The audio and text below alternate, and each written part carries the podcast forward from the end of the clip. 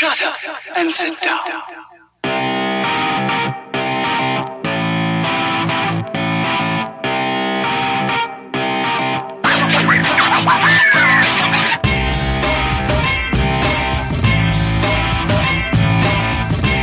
You're listening to The Bridge, keeping you connected with all things sports.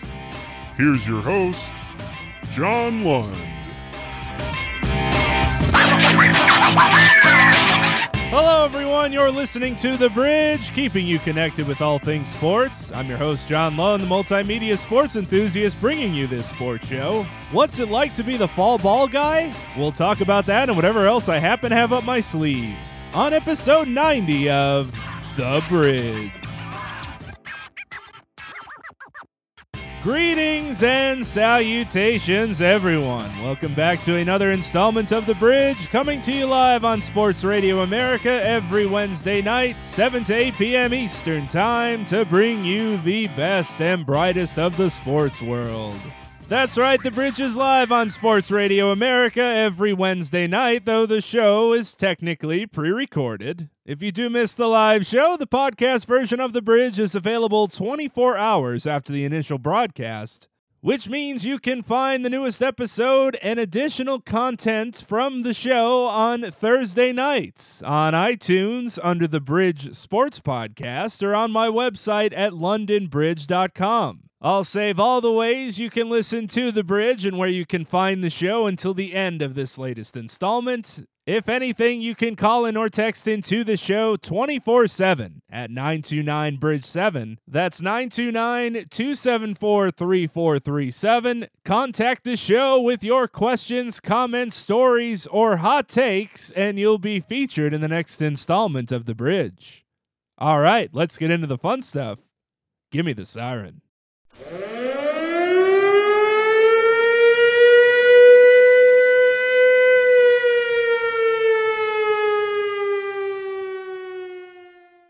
It's never good when your favorite team can be used as a verb and a negative connotation is immediately assumed. At one time, not long ago, college football teams didn't want to have any examples of Clemsoning, which is a far call from the joy of nobody circling the wagons, quite like the Buffalo Bills. If you hear that the Cleveland Browns have browned, your next thought would most likely be, what the hell did they do now? Well, let's find out. It's time for the number one news anchor parody segment in sports radio. Here's this week's edition of Sports News Read Like Real News.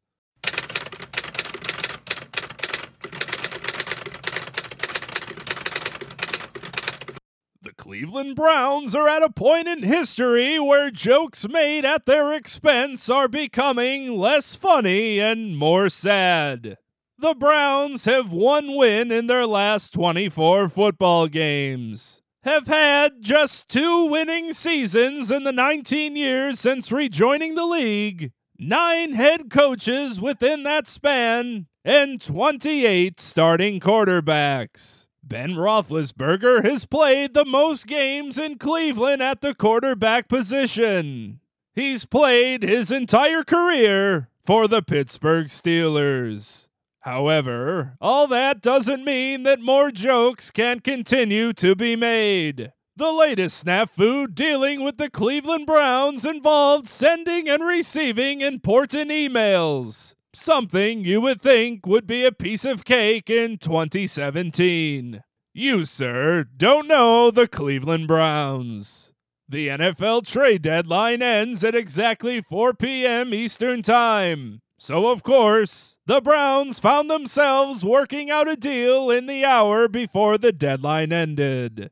As the minutes ticked down, the Browns reached a deal with the Cincinnati Bengals, who would trade them backup quarterback A.J. McCarron for a second and third round pick in the 2018 NFL Draft. Seemingly easy enough. Both teams should then send their paperwork of the trade to the NFL with a quick call to double check that everything was received. once the NFL gets both documents and makes sure that the language is all the same, the trade is approved. Instead, things went down a little bit differently, as reported by Mary Kay Cabot of Cleveland.com. The Browns director of football administration sent an email with the paperwork to the Bengals at 3:54 p.m., 6 minutes before the deadline. Unfortunately, the Bengals didn't recognize the email address because they had been dealing with the VP of football operations, Sashi Brown. And since they were putting their own paperwork together, the email was never noticed. The Browns didn't email the NFL directly either, thinking that the Bengals would pass the information along. According to Cabot, the NFL got the Bengals notification at 3:55 p.m. and copied the Browns on it. Had the Browns simply included the NFL on their email to the Bengals, the trade would have gone through. In layman's terms, the Browns failed to complete a trade because they didn't CC the National Football League in an email, nor give a follow up call to make sure everything was received and accounted for. Hell, the NFL would have more than likely been happy to wait on the phone with the Browns and give step by step instructions on what to do next much like you would in explaining to your grandmother how to set up her Wi Fi password. But for a team who has made several trades in the past, it's curious that they would struggle in completing this deal. Perhaps we should go back to using fax machines. Or perhaps it became better to just cut their losses, which to this point include passing on the likes of Teddy Bridgewater, David Carr, and Jimmy Garoppolo in the 2014 draft to instead pick Johnny Manziel, who, to be fair, is the last quarterback to win a game on the Browns. The Browns can neither trade for a quarterback nor draft one, as they also decided to pass on Deshaun Watson and Carson Wentz in the 2016 draft in favor of DeShone Kizer, who must feel great about his future in Cleveland, considering the Browns tried to trade for Jimmy G in the offseason. Naturally, for more than they would have given up for AJ McCarron, a man who comes out of this as the real winner of the failed trade. Instead of going to the Cleveland Browns, AJ McCarron gets to go home to this. You see that lovely lady there? She does go to Auburn, I want to admit that. But she also Miss Alabama, and that's A.J. McCarron's girlfriend, okay? And right there on the right is Dee Dee Bonner. That's AJ's mom. Wow, I'm telling you, quarterbacks, you get all the good-looking women. Ah, it's a what a beautiful woman. Wow, he's AJ's doing some, some, things right down in So if you're a youngster in Alabama, start getting the football out and throw it around the backyard with Pop. I'm John Lund for Sports News Read Like Real News.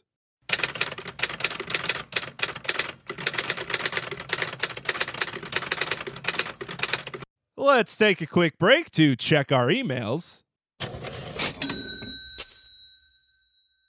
When we come back, we'll talk to a baseball collector about being one of the most hated baseball fans on the internet. We'll be right back on the bridge, keeping you connected with all things sports. As you heard earlier in the show, you can call in or text in to the bridge anytime at 929 Bridge 7. That's 929 274 3437.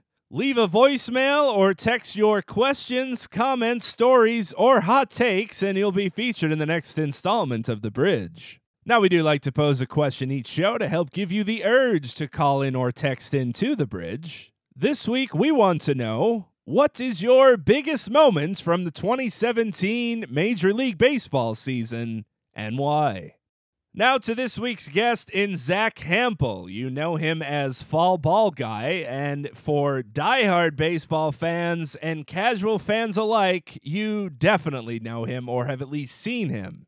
Whether you love him or hate him, Zack is a polarizing figure to say the least in baseball fandom, turning a passionate hobby of snagging baseballs at ball games for the past several decades into a career. He's the grandfather of ball hawking and has a loyal following of fans, both young and old, who put his tried and true methods to the test at games. And not only will you see him roaming the stands during batting practices, you'll also see him taking the time to sign countless autographs and pose for countless selfies before, during, or after the games. You also might know Zack from some more negative portrayals in baseball media, from his decision of what to do with A Rod's 3000th hit to attending a game put on for service members in Fort Bragg, to most recently being in prime position to catch a home run at Yankee Stadium in the ALDS, only to have Aaron Judge jump up and rob it. He's been on The Tonight Show with Leno, Late Night with Conan, featured on SportsCenter, MLB.com, and Vice Sports. He's written three books, which is how I was first introduced to him for his first book back in 99.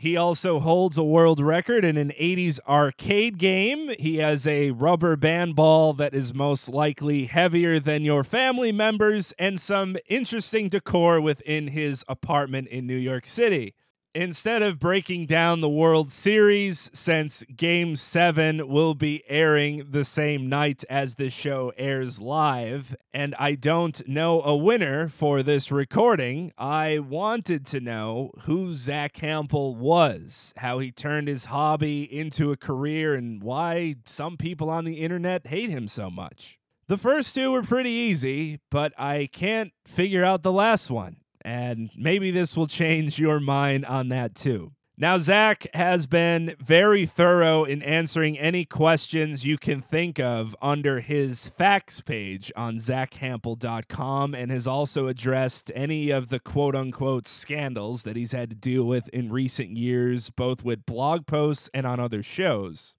So, if we don't happen to touch on something particular in this interview, you'll still be able to find it somewhere else. Don't worry about that. Even though Zack was incredibly generous with his time and answering everything I thought to ask. We'll chat about how this all got started, some tips and tricks to his success of ball hawking, and how he's handled the good and the bad of that success what he does once baseball season is over, and much, much more. The interview has been edited to fit this show for those of you listening live on Sports Radio America, and you can hear it in its entirety, as well as our weekly gambling segment with Donnie Rightside at lundinbridge.com or on iTunes tomorrow night. You can follow Zack on Twitter. He's at Zack underscore Hample. That's Z A C K underscore H A M P L E. And without further ado, let's get into that interview.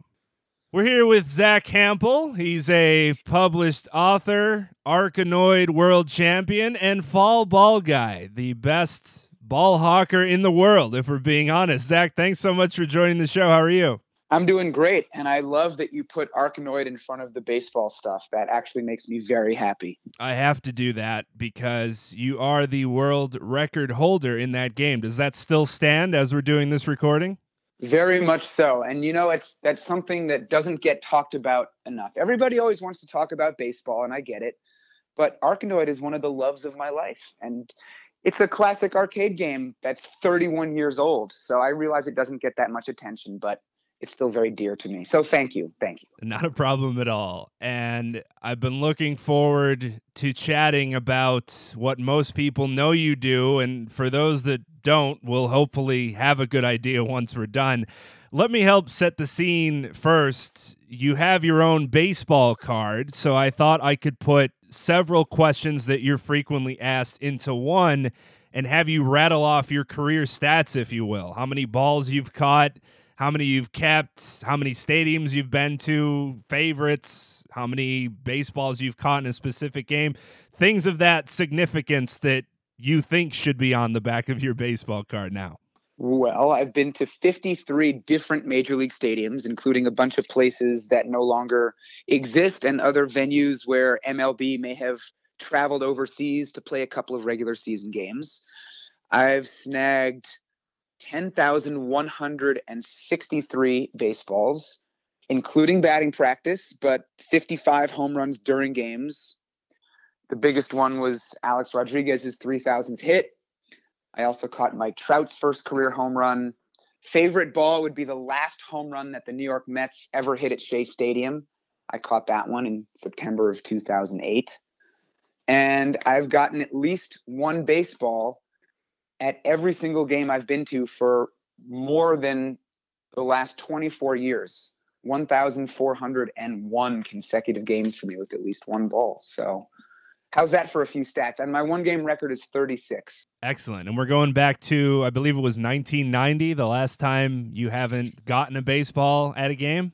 1993. I got my first ball in 1990, but then had a few shutouts here and there, you know, averaged maybe one or two balls a game.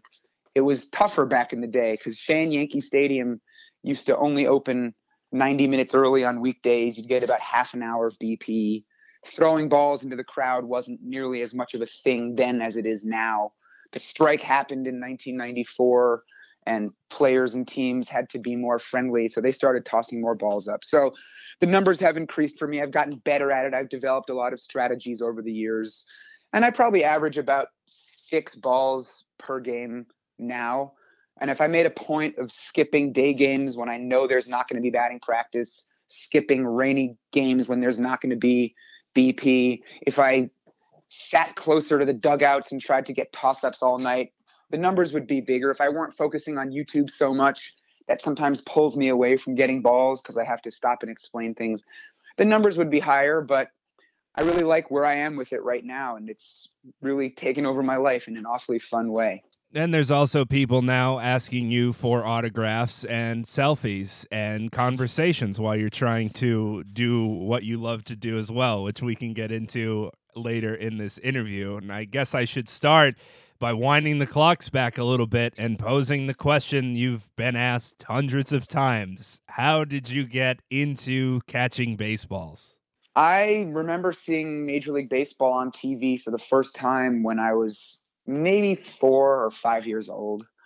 And I was watching with my dad, and it just seemed really fun. And the cameras would show people in this in the crowd scrambling for baseballs and holding them up and celebrating like it was the best thing that ever happened to them. And it's funny. I want to say that that made some kind of impression on me and made me want to do it.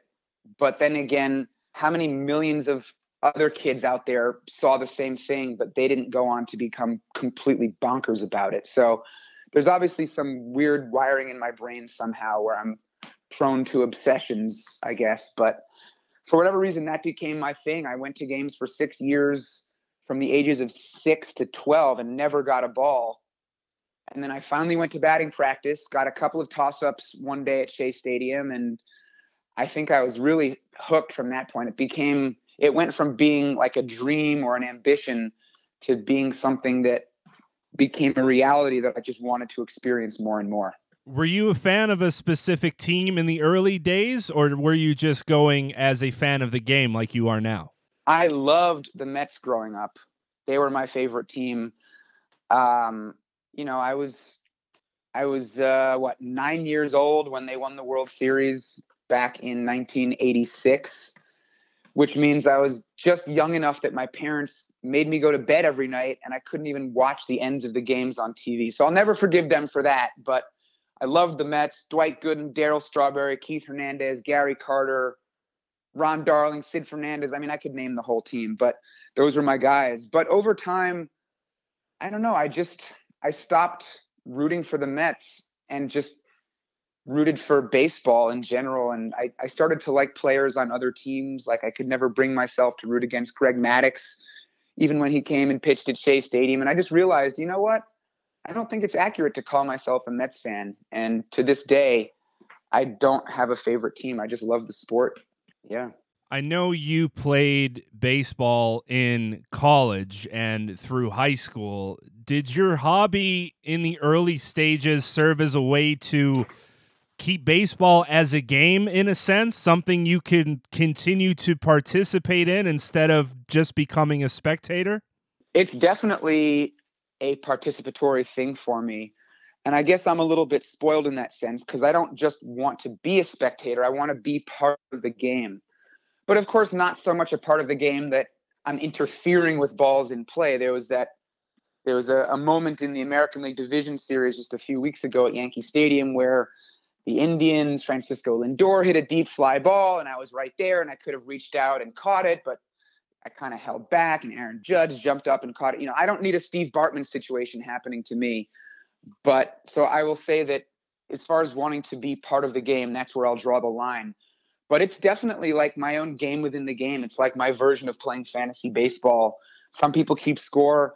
I like to run around and catch baseballs and it really makes me focus and it just adds a whole nother layer and dimension to this sport that I really just love so much anyway. I should preface this interview by also letting the listeners know that you've written or recorded answers to just about every question someone might have about what you do from how to catch foul balls, how to find success at every major league ballpark, just about every question I'll be asking you. So if we don't get to something, dear listeners, Zack has most likely talked about it but I would be remiss if I didn't at least ask you to describe a Cliff Notes version of sorts of how you approach a baseball game, say in the summer, from the research before the game to what time you arrive and what you bring, and basically what you do as foul ball guy, as people know you as. That really depends on the stadium because some places have a lot of standing room and walkways and friendly security guards that don't breathe down your neck every two seconds and check tickets. So you can really wander all over the place and even position yourself differently depending on who's batting and who's pitching without breaking the rules, without blocking anyone's view. You know, it's it's like people who maybe are used to Citi Field or Yankee Stadium where you kind of pick your spot and that's that because they have people checking tickets at every staircase. It's hard to believe almost. It's hard to imagine that there are some places where you can go anywhere, just walk around the stadium, um, actually within the seats, not just tucked underneath the overhangs and the concourses. So if I'm in a place where I can roam freely, I'll really have to pay closer attention to the pitching matchup and the starting lineups and the weather and think about the crowd size and where people are likely to be clustered and how I can try to avoid them and find some space for myself. Right field versus left field, third base side, first base side. Is it a sinker ball pitcher, someone with downward movement, or is it someone with a high 90s fastball where guys are going to swing under it and foul back a lot of balls into the second deck? So there's all these things that I think about, but I don't really do much research other than maybe just looking to see who's pitching, maybe a quick glance of the roster, the number of righties and lefties, maybe look at box scores from the previous few days to see like, oh, they're facing a lefty. Well, what was their lineup like the last time they faced a lefty? But uh, a lot of it beyond that is just instinct. I know where balls are likely to land. I know what major league hitters are capable of certain guys are slap hitters; they don't have much power. Other guys come up there swinging for the downs. So at this point, it's really instinct, but I do want to just take a look and see who's likely to be playing and consider it a little bit thoughtfully, like like that. How long did it take for you to become skilled at what goes into ball hawking? You mentioned instinct, and that does come into play just from judging fly balls to managing your way over seats and up and down rows without tripping over yourself. How are you able to make those types of things to be successful at this instinctive? It's taken a long time and you know, I'm I still feel like I'm getting better at it and I still feel like I have some things to learn. I still find myself making mistakes where you know, a mistake for me is not oh man, uh, that ball hit off my glove and I I wasn't good at catching it. No, mistakes for me are more along the lines of, you know, this dude just hit a ball there and why wasn't I there? I should have been there. I should have known that he was likely to hit it there, but instead I was it's just like of course that's what makes it fun because you never really know where the ball is going, but uh, I I feel like I cost myself a couple of chances to catch home runs in the World Series at games one and two at Dodger Stadium. And if things had been a little bit different, I could have, I should have caught at least one, probably could have caught two and, and maybe even three because there were a lot of opportunities. So that that'll haunt me over the off season. But um, you know, I, I did play college baseball. I'm good at judging and catching fly balls. So the the physical part of it comes pretty easily at this point. I'm good at climbing over rows of seats while the ball is in midair. I can take my eye off the ball, run to the spot, almost like a major league outfielder would do, and look up. And you know, I, sometimes I guess wrong for sure. Sometimes the wind is blowing. Sometimes the ball tails. Sometimes it's hot and the ball carries. Whatever. I I make mistakes, but I've gotten pretty good at that. I guess the biggest challenge is just uh, picking the wrong spot sometimes when I am at a stadium where I have different options, and that drives me absolutely crazy.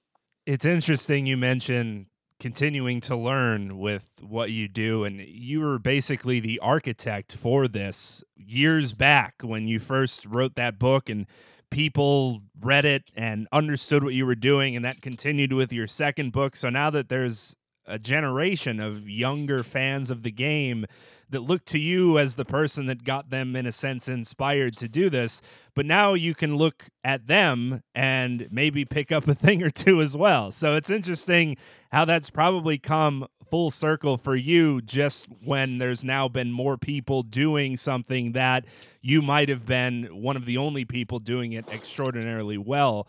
Is there advice that you give to a younger generation or anyone that asks you how they should get into ball hawking and try to do what you do? That's a good question and I I have noticed that it's more difficult for me now to catch baseballs because I've shared so much advice on how to do it that it's fairly easy for anybody to pick it up and have a reasonable amount of success. It used to be back in 1992, 93. I was the first and only one that would have a hat of the visiting team that wasn't actually a fan of the visiting team. That was a strategy I came up with. You dress like you're a fan of the road team, they're more likely to notice you and toss you a ball. Now, when when the home team jogs off the field for batting practice and the visitors come out, I'll look around the outfield seats, and sometimes there are no fewer than a dozen kids rummaging through their backpack, pulling out the visiting team's gear, switching it up. And, you know, I've sort of I've created my own competition, if you want to think of it that way. But it's also really cool. I'm really happy to be able to share that advice with people and see the success that they can have and, and just help people enjoy the game more. But I guess what would set someone apart beyond just the the basic strategies of you know bring a glove bring visiting teams gear print the rosters learn how to ask for baseballs in spanish and japanese all that stuff. Anybody can do those things. But the the kids out there sort of getting into this who are really good at it are the ones who are very athletic and can judge fly balls and catch fly balls. And you can't teach that. You either have it or you don't. But you can certainly practice. You can get out to the park and have your friends hit fungos, play baseball. And, you know, again, one of my strategies is well, make sure you have some room to run, make sure you pick an empty row. And I'll see kids even doing that. But it's like they have no idea why they're doing it. And they'll stand in the same place for every hitter, not realizing that some one guy might be the cleanup hitter, one guy might be the lead the the leadoff hitter, and they're not really able to predict the nuances and the different spots where guys are likely to hit the ball. So that just comes with instinct and really loving the game and being a student of the game. And it helps if you play it yourself and you know what's likely and what's possible. So, you know, uh, I I guess I would just encourage people to really really pay attention and to try to get good at it from every possible angle. What made you decide to go public with all of this, to put your secrets out there and to write them down and to show how to videos and really just give all the information that you've gathered to the public without asking anything for return? Well, I'm not going to say that I haven't asked for anything because I've written about it in books, which have made me some money. And I now have a YouTube channel where I put lots of videos up of myself at games teaching how to do it and i make money from the videos that's monetized so i mean from that standpoint i've gotten something back from it but i never started doing this to make money and even when i was first sharing my advice it wasn't really a money thing um, i was interviewed a few times after I snagged my thousandth ball in 1996. And one of those interviews was with Men's Health magazine. They wrote a short, generic story with advice on how to catch a baseball at games. And when they credited me in the article, they didn't even mention my last name. They just said, Our source is Zach, you know, a, a student at Guilford College in North Carolina. My dad, who was a writer, was so pissed off at that that he encouraged me to write my own book about it um, so that I could basically get the credit for being an expert. And I also noticed that the few interviews I did at the time were always so brief. And I just never had a chance to share details and really get into it. And I knew a lot more than I was able to share publicly in the, in these interviews. So I guess it's uh, it's my dad's fault, if you want to put it that way, that I ended up writing books and and really got to the place that I am now. But he was a mentor for me and showed me how to gather my ideas and write an outline for the book. I did all the writing myself on that first book. I was 19. I had just finished my freshman year in college. I hadn't even declared English as my major yet. But I wrote the thing and he helped me edit it. And uh, looking back at that book now, I think it's awful. It's kind of embarrassing, but it's cool that it, it got published, kind of put me on the map, if you want to think of it that way, and really started me off on this journey, which is still going strong two decades later. I was first introduced to you back when you wrote that first book in 1999. I probably bought it at one of those Scholastic bookmobile sales in fourth or fifth grade and thought it was one of the coolest things. And it's no longer in print. So I'm now going to be tasked Good. with having to find it in a box somewhere. So I'm going to have to get my hands back on this book and refresh my memory. What don't you like about it? Or what have you tried to maybe rectify either in your book or on your own website as well? So the first book was called How to Snag Major League Baseballs. And it's actually the first of three books that I've written. I rewrote the entire first book, made it a hundred times better, and updated it, and made that the final third of my most recent book. Just the final third of that new book is longer than my entire first book was in the first place. So that's how I rectified it. All new info on players and stadiums and many more strategies that I've even picked up since then. And yeah, it's it's just a hundred times better. And that last book has info about baseballs themselves, the evolution of the ball, controversies with ball, a whole chapter called Death by Baseball. There's a chapter called Foul Balls and Pop Culture where I critiqued a bunch of TV and movie scenes with foul balls and I just really had a lot of fun and geeked out with it. I got to visit the Rawlings Baseball Factory in Costa Rica, which hardly anybody gets to do. So it was just all part of the research and I worked on that book for 18 months full time. And of course I I've written a blog over the years. I've gotten away from that now in favor of YouTube, but the blog is called The Baseball Collector. If people Google that, it'll come right up. There's hundreds of entries from games from 2005 uh, up to a couple of years ago. I still blog occasionally now, but most of my efforts are on YouTube at this point. And this year, I I made it to 124 major league games. I hit up all 30 stadiums, and there are videos from all of those stadiums on my channel.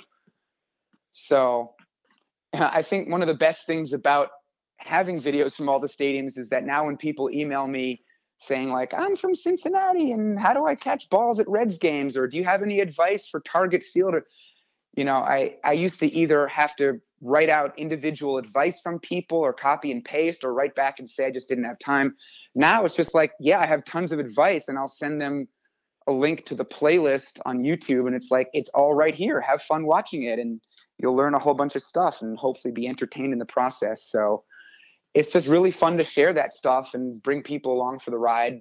Um, I realize that a lot of people don't get to visit all 30 stadiums or even more than a handful. So I kind of like to be the the eyes and ears for people and show folks what they're missing and just have a bunch of baseball adventures and that's just kind of what I'm up to these days. It's it's been pretty wild for sure.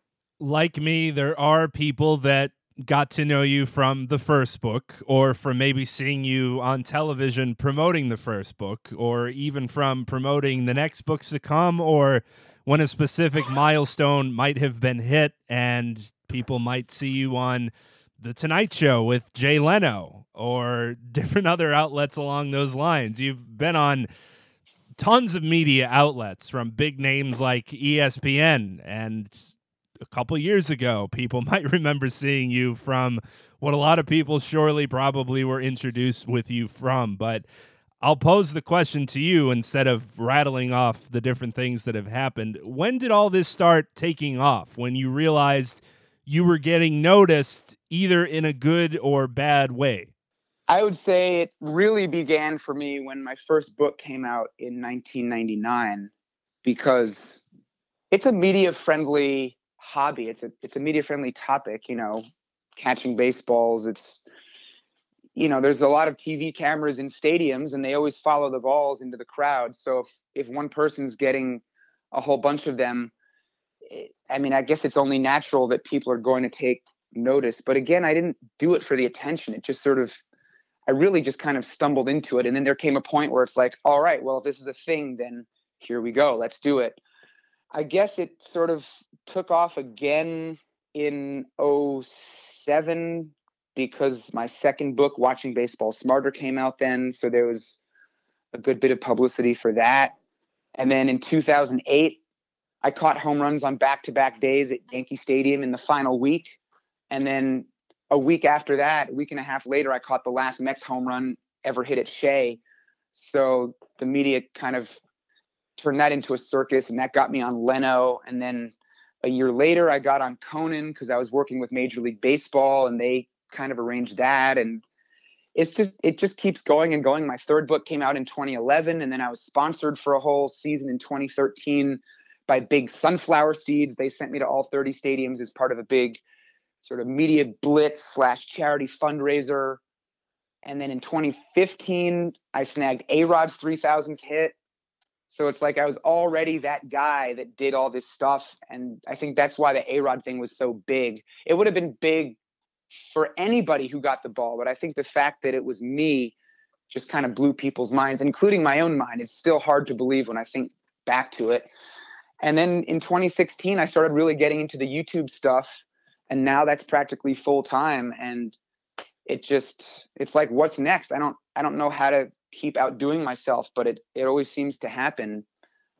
But at this point, just trying to have fun with it and go to games and meet a lot of people on the way and I do my own charity fundraisers. I try to give stuff back in the process. But yeah, there's definitely been some controversial moments where I've said and done some stupid things. And, you know, I wish I could take back a lot of that stuff. But there's this perception that for every baseball that I catch, there's a, a child that I must have knocked over and stolen the ball from. And I think people default to assuming negative things, which is unfortunate, but it's actually a very, very positive hobby. It's 99.9% positive for me in person. But if you get on Twitter, you'd think that I'm the worst person ever. So there's this weird sort of imbalance between perception and reality. Right. It had to be something to definitely get used to because when you first started this, there obviously wasn't social media and Twitter trolls and people that could just comment from behind the keyboard. They either had to read your book and, and mail you a scathing letter or maybe go on a chat room forum in the early days of the internet and voice their displeasure there, where now people have 140 characters to call you every name under the book whenever you might be in the news and that probably skyrocketed after the A Rod 3000 hit because after it happened, you decided to hold on to the baseball. As you've mentioned several times, just leave the stadium with the baseball. A simple thing on its face, which turned out to be a crazy thing. I remember watching you on SportsCenter that morning after on two hours of sleep explaining your story. And of Bags course under my eyes. right. And of course media members ran with the negative aspect of it. Why won't this guy give this baseball back? What's wrong with him? And curse words of course from others. It probably was the most scrutinized event for you as far as the online world was. Maybe I there are other occasions, but was that maybe the lowest point when it came to the negativity that followed that event? How were you able to deal with both the good aspect of that when the Yankees donated a great donation to your charity, Pitch In for Baseball, and and everything was rectified, and there was no big deal for it at all. But in those days, just what ended up happening afterward, how were you able to handle all of that? Well, I wouldn't say that everything was rectified because I still get nasty comments on the internet and ever so occasionally in person from people telling me that I'm you know, I won't repeat the insults, but basically, why don't you give A Rod his ball? And it's like, well, I did two years ago. You know, 99% of the media attention I got when I first got the ball and kind of came out swinging and was like, I'm not giving him the ball. And then when a nice thing happened at the end, all the the media that had been quick to hurl insults at me uh, they were nowhere to be found and didn't really cover the follow up as much. So I get it. You know, it's like the the initial story was sensational and got people's attention, and then people went on and didn't really hear the outcome of it. But I was getting, I guess, that first night when I got home from Yankee Stadium, it was a Friday night, and basically for the entire weekend, I was getting, I would estimate about a hundred Twitter notifications per minute and I couldn't keep up with it. It was like shoveling a sidewalk in the blizzard. It's just like I could not. It just it was impossible, and a lot of it was negative. And I even had some friends telling me that they saw death threats and I should probably just stay off Twitter. So I did. That's how I dealt with it. I dealt with it by just tuning it out. And you know what? I actually would say that that's not my low point. Things were even worse in 2016 after I made the mistake of attending a baseball game at Fort Bragg. It was an active military base. And the fallout from that was really, really awful. And I've I've talked about that a whole lot. There's really not much more that I can say at this point about that, but it was it was an awful mistake and I issued a public apology and there are still people that are really angry at me for having gone to that game and I can understand why. And that's just something that I'll always feel bad about and that I'll have to live with. You know, I try to do a lot of good things for baseball and I have a lot of fun, but I've certainly made some bad decisions as well. And that was one of them. With the negative on social media and even the negative from the media in general, there there always seems to be enough people that can understand why you do this and what's in it for you and why they're even talking about it. And it's it's just silliness is what it comes down to. And it seems like it's getting to the point online where people are looking more for clicks by using your name and, and poking fun at your hobby than they are by telling maybe the whole story or what's actually happened in a specific event which is why I'm hopeful to clear some of that up as we continue talking but I know around the Fort Bragg incident you ended up going on Pardon My Take with Barstool Sports and getting to tell your story to their huge audience and have had a good repertoire at Barstool Sports in general, specifically with Big Cat. I know you guys did an event in Chicago at a White Sox game where he followed you around and got to see what foul ball guy does. And he ended up with a baseball. As you claim, you will get everyone one, and you haven't let anyone down yet how does that nope. helped barstool in a sense making what you do fun or making what you do something that people shouldn't hate sort of showing the behind the scenes of this is just a hobby much like everyone else has their hobbies this is yours and it's not something that people need to be angry online about right um, i'm so happy to have the, the guys at Barstool on my side. And of course, they've had their share of controversies too, and we don't need to get into all of that. But as far as I'm concerned, they've been super cool with me.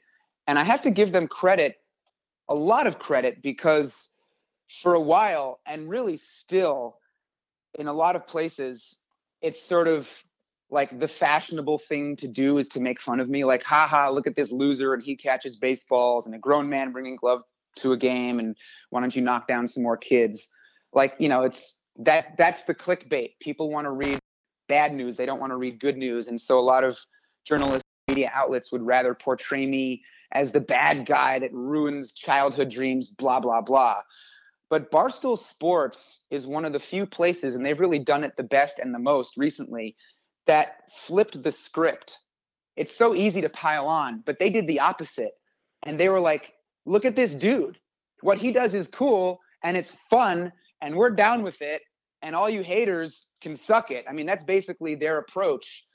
And Big Cat is just such a funny, awesome dude. And he's got a tremendous following. And the and people out there who follow Barstool, it's I mean, it's a very dedicated fan base. And so the fact that Big Cat was cool with me, I think he helped show people like, you know what, you can be cool with this guy too. And every stadium I go to, you know, I have a lot of kids coming up to me who see me on YouTube, and I have a lot of older guys too, you know, like college, post college guys that I feel like maybe ordinarily would be making fun of me because, like, haha, look at this loser. But they're like, yo, it's foul ball guy. Like, say hey to Big Cat for me. And, like, you know, we think it's cool. So, I mean, huge thanks to Barstool because I feel like they get it and they they presented the whole thing as in a fun way which it really is you know anybody who's seen me at stadiums and and sees what i'm all about and has gotten to know me understands that it's a very positive fun thing and people really dig it. And so again just thanks to barstool for presenting that accurately. You have shown that positivity through your videos and people can find that on Twitter or on social media where you have no problem meeting with anyone that approaches you, as long as they wait for you know a righty to come up when you're in right field, so there's not a chance that a ball is going to be coming your way during batting practice. Children will approach you, and, and grown adults will approach you with books or with baseballs or with gloves to sign, and you'll take selfies with people. Anyone that comes up to you will get a second of your time, and people could just blow off fans that come up to them, especially when you're, of course, concentrating on what you're trying to do. But you do take the time to meet with everyone. And I don't know if a lot of people realize that because they think you're busy elbowing children out of the way to get your next ball. What does it mean to you to have a fan base in a sense or to have people come up to you and tell you their stories and to interact with fans who really appreciate what you do and get to do that at every game you attend. It's the best feeling in the world. And yeah, it can be difficult when batting practice is is happening and guys are blasting balls into the seats left and right or they might at any moment and and a lot of people are coming up to me. That is difficult, but it's completely flattering.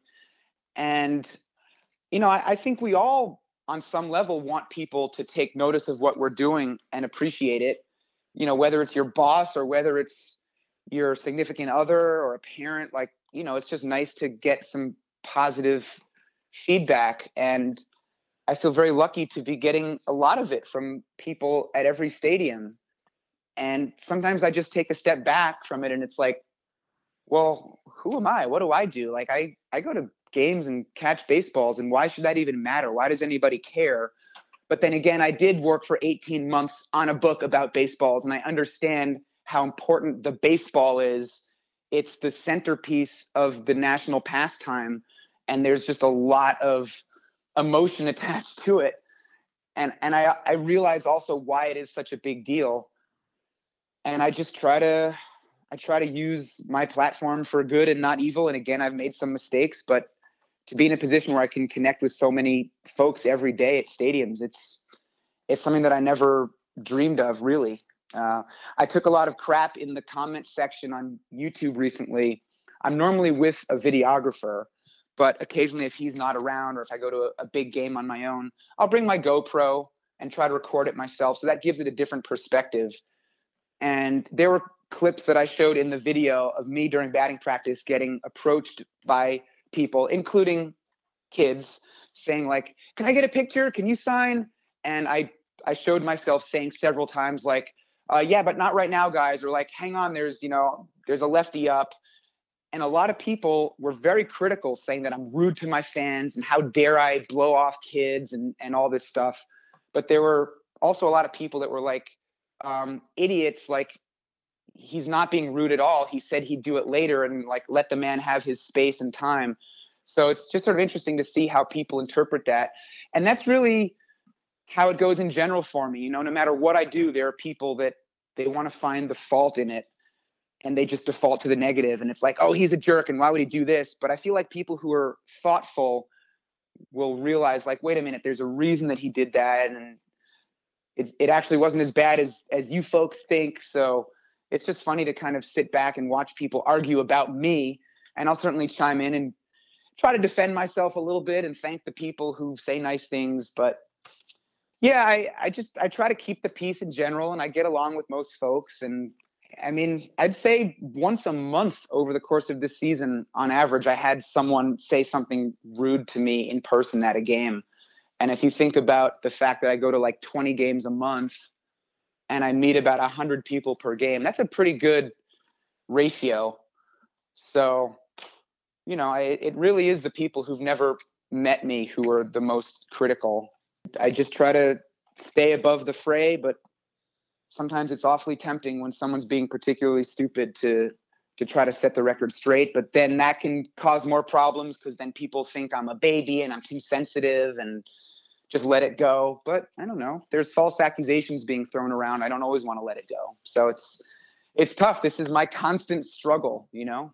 it's it's just pretty wild again that this whole thing has gotten to this point.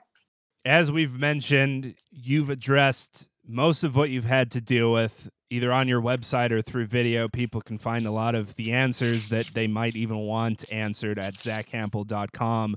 I did save a couple things for the end. I have a segment called Easy or Pass where I ask some quick hitting questions that you can pass on, but I think there'll be ones that you'll enjoy answering, and we could rapid fire them out of the way instead of having more stories told. Even though I'd love to hear them, I don't want to take up too much of your time. The first sure, one is what's the worst injury you've sustained from all of this? Hopping over rows of seats, running around, aside from getting assaulted at Yankee Stadium. I guess we should preface that because that did happen too, a couple weeks after the A Rod home 3000 hit.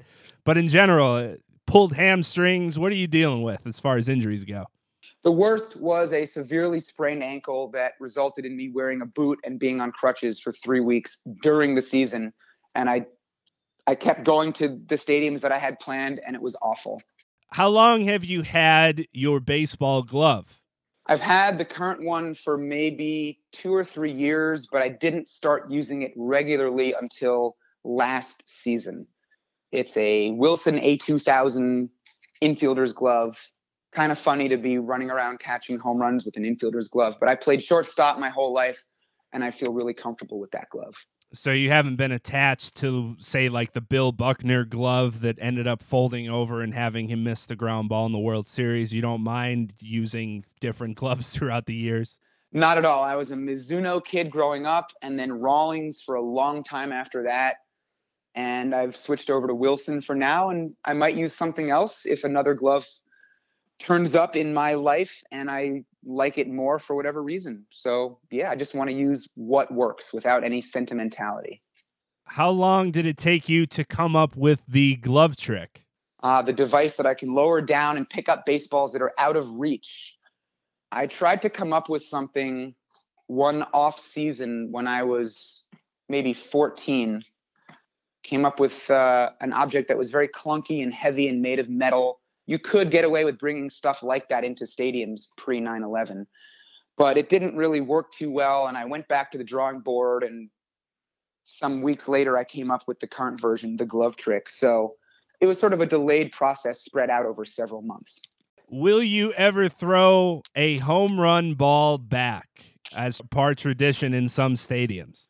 I will never throw back a home run ball that I catch, but I would be delighted to throw someone else's home run ball back. If if you catch a visiting team's home run and your arm isn't so good, but you want to make a statement, you want you want the pitcher who gave up that home run to be the one picking up the ball when it's thrown back on the field. just come over to me, but let's do it fast before security gets mad. And I will happily throw your baseball back on the field and I will reach the infield. I might throw a dummy ball back. You know, if I have a, a BP ball handy and I catch one, maybe to silence the crowd, I might give that a hurl. But no, I don't think I'll ever throw an actual home run ball back on the field. Yeah, you could have that ready in your pocket and flip it out like a cowboy in the West. I don't think anybody would notice that the real ball was still in your glove. They'd just be happy that one was coming back.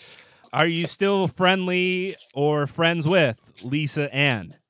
How did I know you were going to ask that? People are going to kill me if I don't, for whatever reason, keep them updated with your friendship with Lisa Ann. I don't know what it is, but people are going to be interested. I am still in touch with her a little bit. I think she's living full time or close to it in LA, and I'm in New York. So geography gets between us, but I, I feel like she's just a text or an email away. And in fact, I might drop her a line after our interview and say hello. Um, she's she's a great person, and it's been nice getting to know her. And uh, you know, we went to a baseball game together uh, right before the whole A Rod thing. And I'd love to take her to another game. So maybe someday we'll see. In your apartment, aside from baseballs, I don't know if people realize you don't keep all of your baseballs in your apartment. There's storage for that. You live in Manhattan. If you had enough room for the baseballs, you'd be making Taylor Swift type of money. And I don't think ball hawking does quite that. There's Not a yet. 280 plus pound rubber band ball, walls covered with magazine pages, a half bathroom of business cards covering the walls. You have that Arkanoid video game, as we mentioned, a huge wall of VHS tapes, tons of pillows. What what are you most proud of in the apartment, or is it yes to all of those things? uh, yes to to all of it. I think uh, I'm proud of the rubber band ball because I started that thing when I was four years old. So I don't think a lot of people still have an object from when they were four once they really get up into the adult years that's that's meaningful and sort of like a part of their lives so maybe that shows that i'm psychologically deficient in some way but it it certainly means a lot to me the walls covered with magazines that's fun. It's just so beautiful and striking visually and sort of reflects the the madness going on inside my head.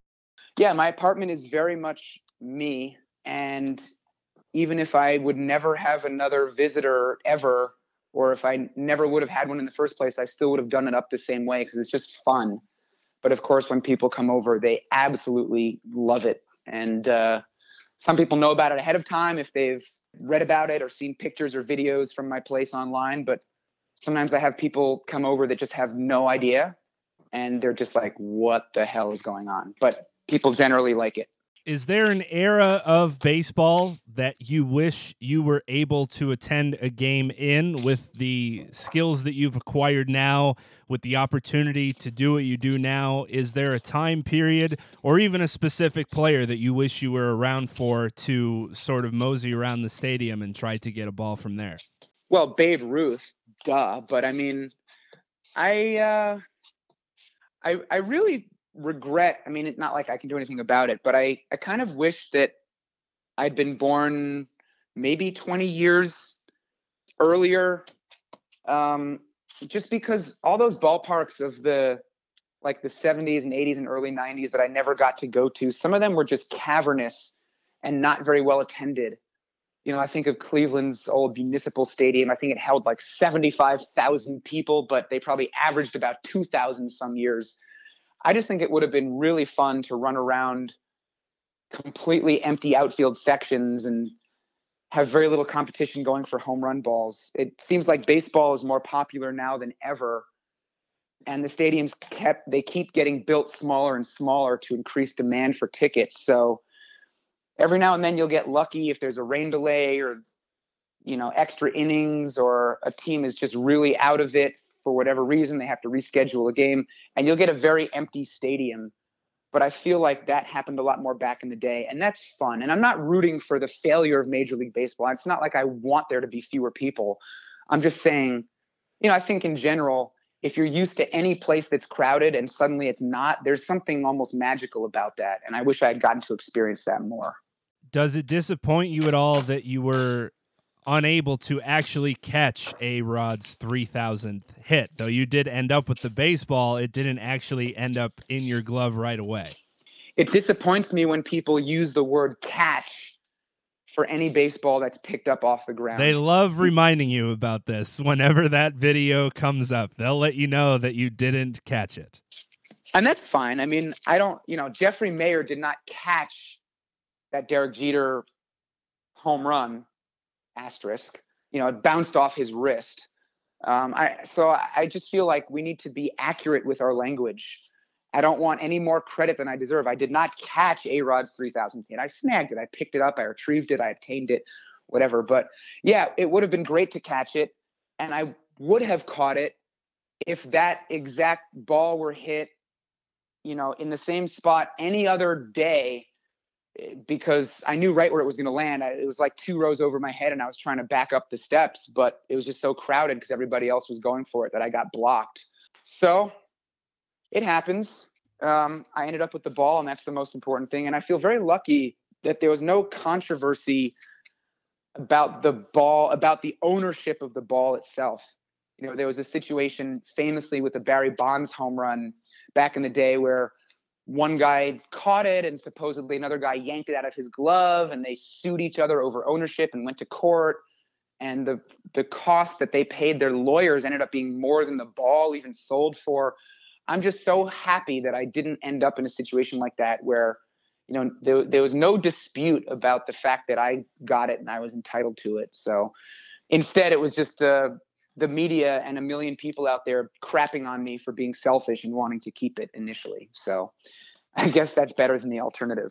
I usually ask people the children's game or the board game that they would be able to win consistently, and you'll be able to answer that quite easily when it comes to board games. Scrabble. Right.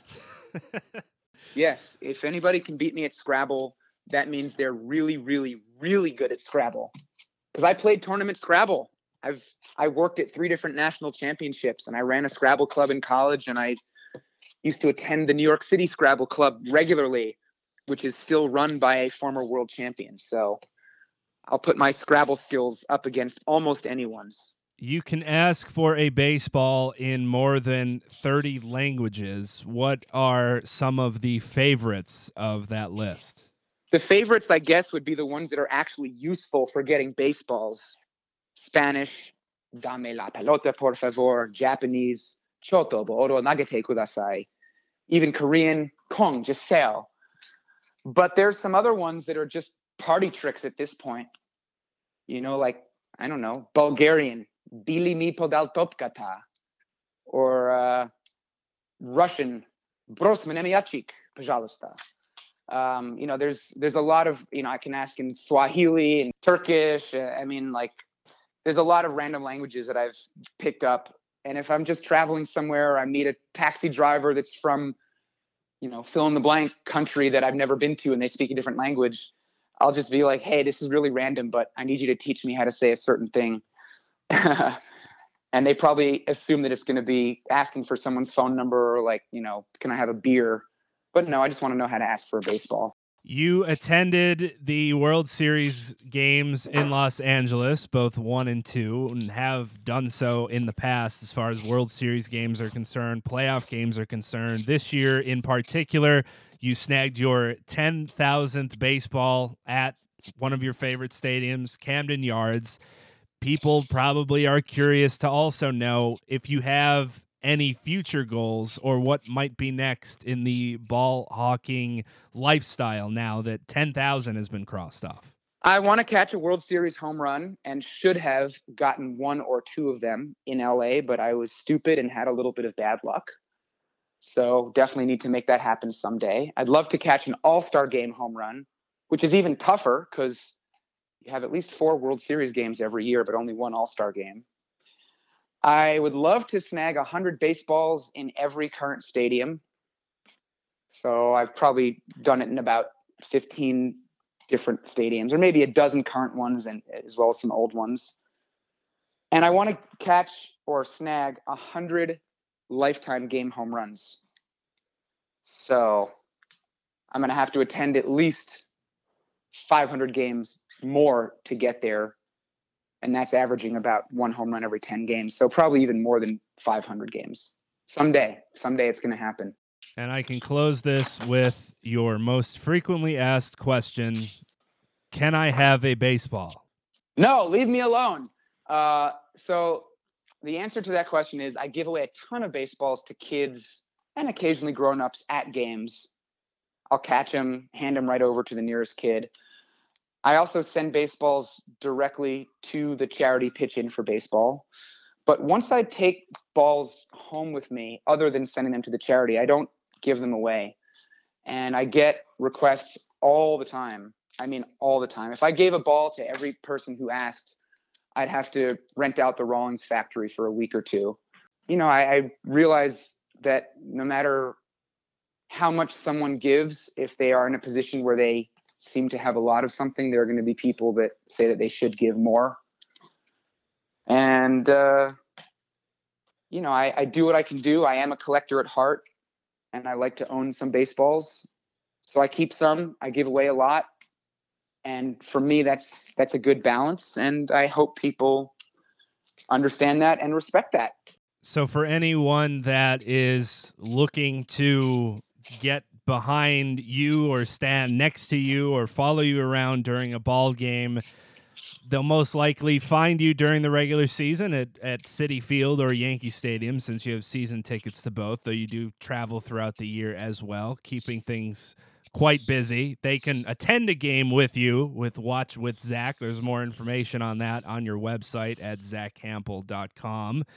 You're now in the off season and I guess get to relax a little bit, get to recharge. Do you enjoy this time of year when baseball is over? Not to say that you don't love what you're doing at baseball games, but in a sense that you can spend more time with family and friends, travel to places that aren't ballparks, and, and sort of live the other aspects of your life that you don't necessarily get to do when you're doing 162 baseball games or close to that during a season. This is absolutely my favorite time of year. I have the uh, fo- I have FOMO, fear of missing out, where it's like if baseball's being played, I I feel like I need to be there, but if I could just snap my fingers and make baseball take a five year sabbatical and then I wouldn't feel like I was missing anything, I'd be so happy to just get away from it for a while. Because there's a lot of other stuff that I want to do and enjoy doing, and I just absolutely can't do it during the season, at least as things have been for me recently, where it's just all encompassing. So again, I mean that's that's not me complaining. I'm in a great spot and I love what I do, but um, if if we're if we're being serious here, the off season is by far my favorite time of year when I am most me and I am most alive. And there will surely be time years down the road where you can sit back and relax during the baseball season and maybe put all this into a book or whatever the next chapter will be after foul ball guy maybe retires one day. But for now, you're continuing to do what you love to do and continued success with that. I hope people enjoyed hearing your stories and hopefully things have been cleared up with some people that might have had other thoughts about what you do or who you are as a person. I hope that I cleared up any questions people might have had. And as we've mentioned, they can find the answers to that at several different outlets as well. But I really enjoyed getting to hear all of your stories and appreciate your time in coming onto the show. It's one of my favorite things to talk about baseball, and doing so with someone that also enjoys the game is, is always equally fun. So thanks again, Zack, for coming on. I really enjoyed it. You're very welcome. It was great talking. I'm glad we had this much time, and thank you for asking open ended questions and letting me run with it. That was really nice. We'll now jump into another edition of The Toll Booth with Donnie Rightside. Donnie is a professional handicapper who knows a thing or two about the lines of the sports world and will be joining the bridge for a weekly segment to help us get on the right side of those lines. He'll offer up some of his best bets to correspond with the Bridge Fade of the Week, where listeners are urged to completely go in the opposite direction of what the show picks. You can find Donnie at DonnieRightside.com and at SportsbookReview.com, and also follow him on Twitter. He's at RightSideVP. And remember, this segment is for entertainment purposes only. Without further ado, here's this week's edition of The Toll Booth with Donnie Rightside. Has anybody got a dime? Oh, I don't know, James. Somebody's got to go back and get a shitload of dimes. Oh, Hey everybody, Donnie Rightside here from SportsbookReview.com and DonnieRightside.com here on the bridge. Of course, it's the bridge. We're going to cross over, we're going to pay some tolls. That's what we're designed to do. That's what the MO every single week on the podcast is to get some money in your pocket. Last week, not so good. The week before, really good. So, what does that mean this week, folks? It means we're going to get back to our winning ways, no doubt about it. We're going to keep it the same as we have in the past there. We're going to pick on one college football game and one NFL game, see if we can put that money in your back pocket. We're going to start with some college football here on Saturday, 12 noon start, 373, 374 is the rotation number. That is the Massachusetts Minutemen versus the Mississippi State Bulldogs. Say, Donnie, what are you picking this game for? You know, Massachusetts didn't even know they played football, only thought they had a basketball team. No, they play a little bit of football. Their record doesn't indicate but they're a sneaky type ball club. And again, in this environment, 28 points the Mississippi Bulldogs are laying here to the UMass Minutemen over under in this one 58. But we're going to stick with a side in this one, and we're going to take the 28 points here at the time of taping here. If we look at UMass since going back to their Temple game where they were getting 14 and a half points, 29-21 cover. Going down to Tennessee, similar situation here, folks, getting 28 points and almost coming away with the outright victory, losing 17 to 13 at home versus the University of Ohio. 58-50 loss in that one. Beat Georgia Southern 55 to 20 and beat outright getting 4 points the Appalachian State Ball Club which is a very good football team. So UMass turning it around a little bit and I get it. Hey look Mississippi State is a good football team. If we take out the losses at Auburn and at Georgia no slouch there. I mean they're two really good football teams they lost to. Beat BYU at home 35 to 10 beat Kentucky at home 45 to 7 went on the road to A&M and Kevin Sumlin's boys and beat them 35 to 14. So it looks like they're headed for another route here.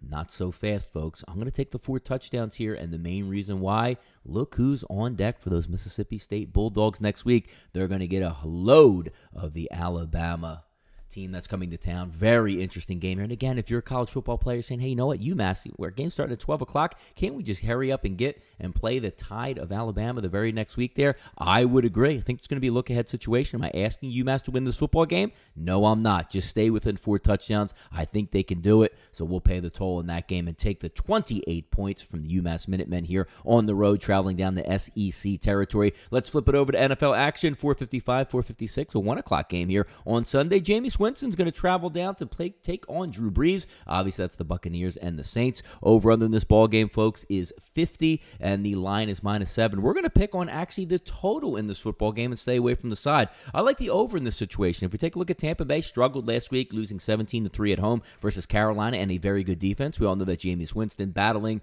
a AC joint injury in his throwing shoulder the week before that, where he did injure that also. 30 to 20, excuse me, where he did play through it, a 30 to 27 game. Also at Arizona the week before that at 38 to 33. So the propensity for points is in, is there. We're going to lean towards it, and of course, we're going to take Drew Brees in the dome here, and also putting up points against a bad Tampa Bay secondary who still seems to be injured coming in this ball game, possibly again without Brent Grimes, their best overall cornerback and secondary player. If you look at New Orleans last week, they did win over Chicago 20 to 12, playing Green Bay the week before 26 to 17. Now the mo of those two football games, rookie quarterback with Mitch Trubisky, and Green Bay also starting uh, Brett Hundley in that game since Aaron Rodgers is hurt the week before that when they faced a real quarterback. 52 to 38 victory over Detroit in the Dome. Let's go ahead with the points in this situation. So just to recap today on Saturday, rotation 373, 374. We're going to take the UMass Minutemen getting 28 points over the Mississippi Bulldogs, and then flipping it over to Sunday. We're going to go over the total down in the dome of 50 points even. Hopefully, we can put some money in our pockets here on the bridge. Thanks for tuning in to the toll booth here. Love doing this each and every week. Let's win some money for you guys out there this week. A little bit choppy on the season, winning one week, losing the next. Today and this weekend, we hope to get back to our winning ways.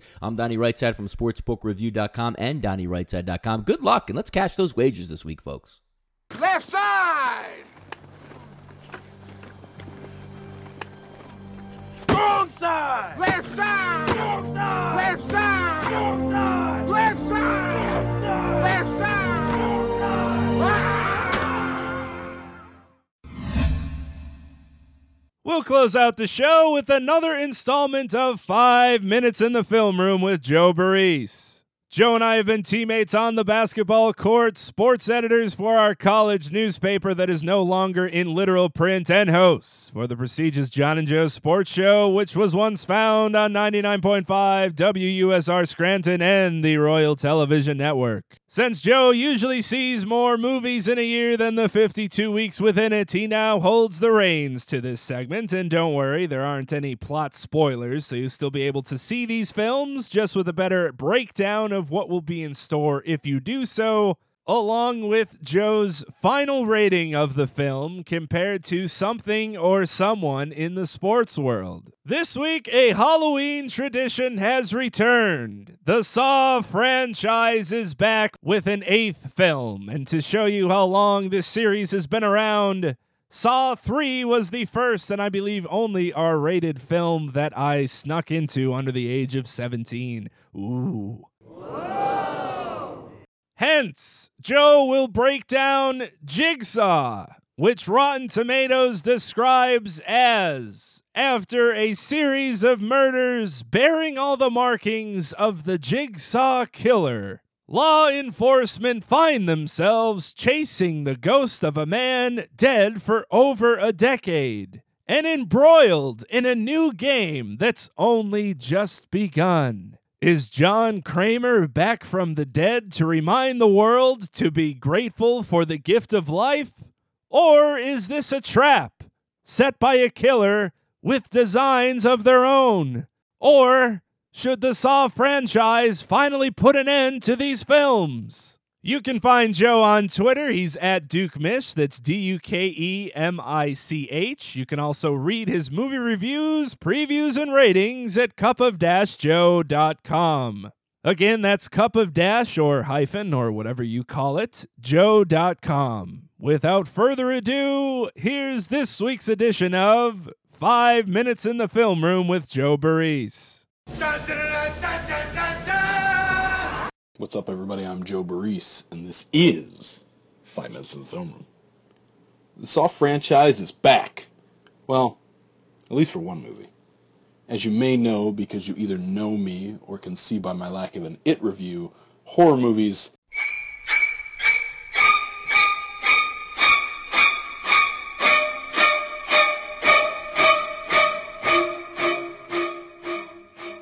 are not really my cup of tea. I can handle the gore, and I love the psychological aspect of horror films. I just don't like the horror. James Wan is one of the biggest names in horror today, keeping the genre afloat with strong franchises such as The Conjuring and Insidious. But back in 2004, he got his start with the smash hit Saw, and the franchise ruled Halloween for years until its eventual seventh film, or quote unquote, the final chapter. So why do I like these films? I enjoy a good psychological thriller, and almost half of these provide that. Saw is excellent and has one of my favorite twists ever, and please let's not forget that iconic score that beautifully builds throughout the film. The second one is also good, but as the series continued, the quality started to decline as the focus moved toward the gore instead of the psychological aspect. But for some reason, the sixth one found its footing. Basically, this is a guilty pleasure for me and has a bit of a nostalgic value as my friends and I used to see it every Halloween in high school. Yeah, that's how old this is. To those unfamiliar with the material, the franchise is based on a person who wants people to value their lives again, so he tries to save them by putting them into games or traps, which requires them to make a sacrifice that involves some sort of pain or torture. Those who have the courage to go through with it live and some consider themselves saved. But as the series progresses, his philosophy gets a little murky, and his pupils definitely take the franchise all over the place. Sounds peachy, I know. I'm interested to see how Jigsaw is ultimately received because I just don't think it fits the time anymore.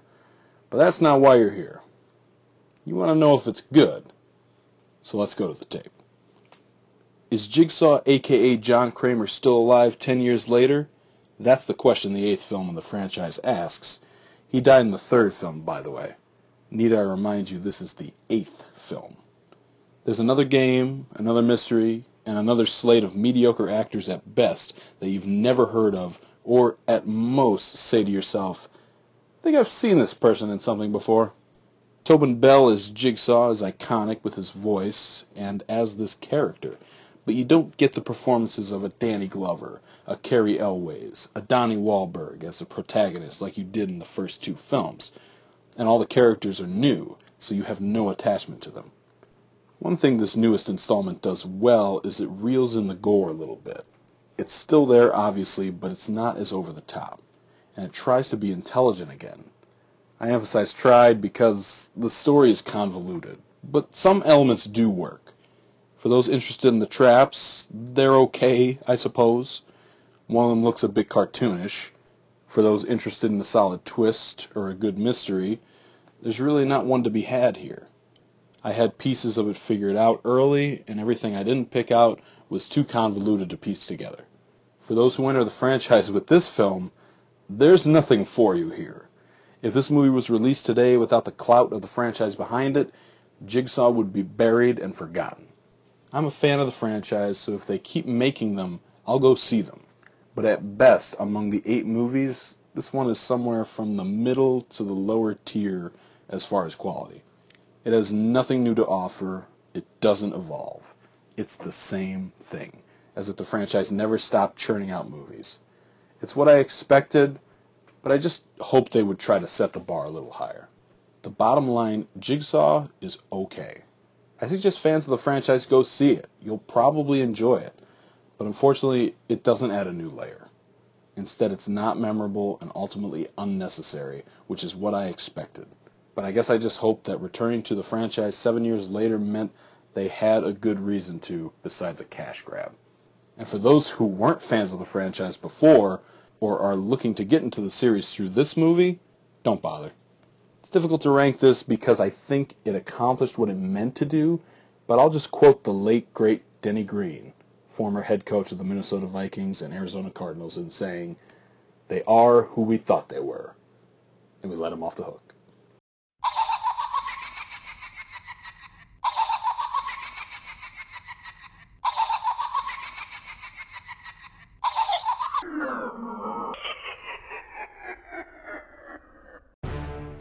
That's going to do it for The Bridge. You can listen to this show and all previous shows over on my website at lundinbridge.com. That's L U N D I N B R I D G E. You can also follow me on Twitter under that same handle at Lundin Bridge. You can find The Bridge on iTunes by searching for The Bridge Sports Podcast. There you'll find the newest episodes of The Bridge every Thursday night. And also, please be sure to subscribe, rate, and review. The Bridge can also be found on Google Play, SoundCloud, Stitcher, and TuneIn, and heard live on Wednesday nights at 7 Eastern Time by searching for Sports Radio America on TuneIn. In the next installment of The Bridge, we'll dive into some Major League Baseball, dabble in the NBA, circle the wagons of the National Football League, and whatever else I happen to have up my sleeve. On The Bridge, keeping you connected with all things sports.